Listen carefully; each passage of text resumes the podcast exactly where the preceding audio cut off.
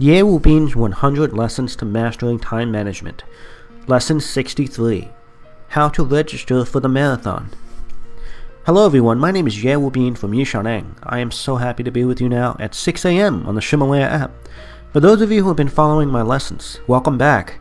And if you're new here, welcome aboard. I'm so happy to have you with us. Time is man's scarcest resource. Once it's used, it can never be regained. So if you're not using your time effectively, or if the time you are spending is only getting you further away from your dreams in life, then stay with me. Listen a while, and I'm confident I can help open your eyes to a new path that will get you closer to your dreams. I want to remind you, there are 100 classes in this album, and every class lasts about 6 minutes. It is updated at 6 a.m. New York City time each morning. Today I will continue our discussion on running by talking about the marathon. We should set goals in all areas of our life, and exercise is no exception. Goals help integrate exercise into our daily life. I recommend setting the goal of running a marathon. Many people develop habits for a healthy life by planning and training for marathons.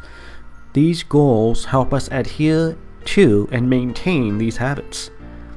Japan's well known writer Haruki Murakami developed the habit of running a marathon once a year, and believe it or not, he has even participated in an ultra marathon, a run of 100 kilometers. Mr. Ma Ying-jeou, the former president of Taiwan, has run for over 40 years. In fact, the key point to running the marathon doesn't lie in the number of kilometers you run, but in whether you can continue to run and spread the concept that sports is good for the health of more people. Similarly, I have vowed to reach 100 million people with my time management methods in order to share how to have a new way of life of greater health, efficiency, balance, and happiness. Therefore, I plan to run the marathon every year. In the past year, I have completed three half marathons.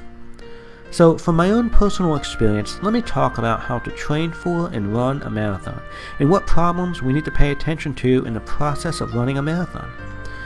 First of all, I want to point out that running a marathon is an extreme act of sport. If you are an experienced runner, then you'll be just fine. However, if you, if you are a new runner and you rush to sign up to run a marathon, then there is some risk to you. We often see inexperienced marathon runners fall into a coma and are taken to the hospital. We see this often on television.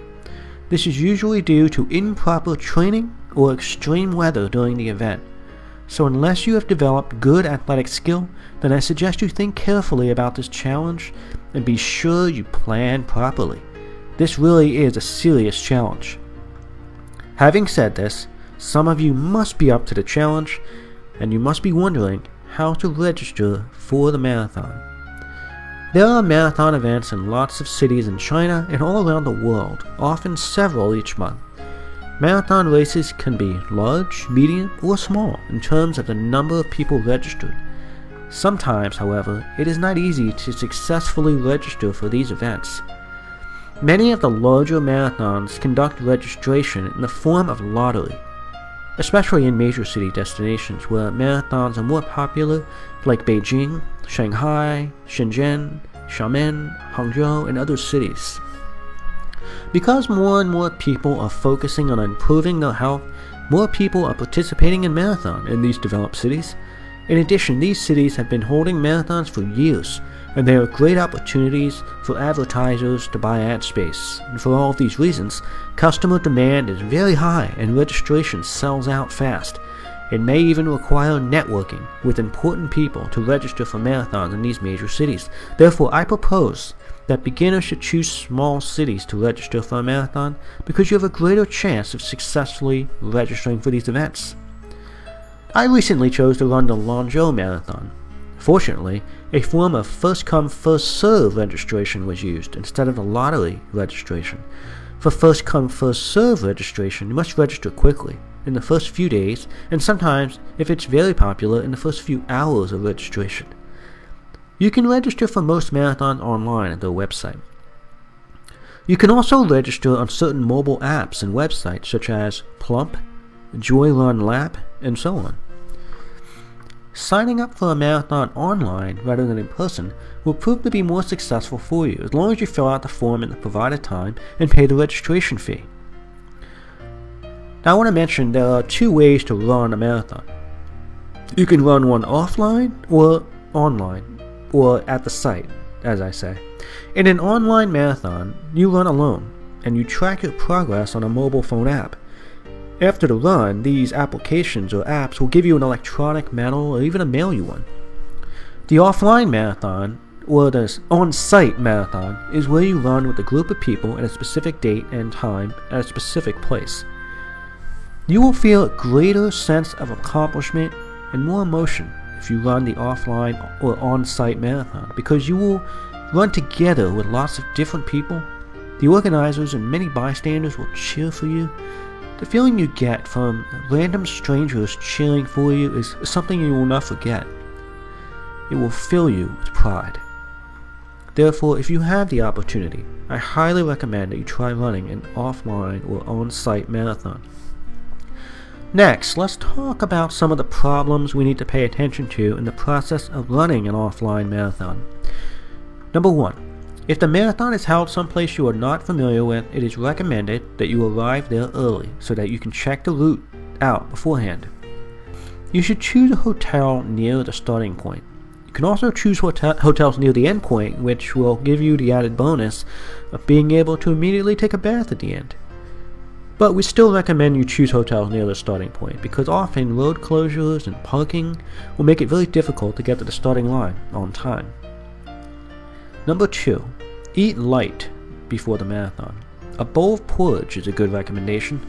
If you eat heavy, then most of the energy in your body will be spent digesting food and you will grow tired earlier in the race. Number 3. When running, run at a constant pace and be sure to drink water and have nutrition during the race. If you run fast too soon, you will grow very tired. Keep in mind the habit of running slowly and consistently. Number 4 looking for groups of people or participants to run together with and encourage each other is a good thing. This sense of teamwork and camaraderie will motivate you and give you a great sense of accomplishment.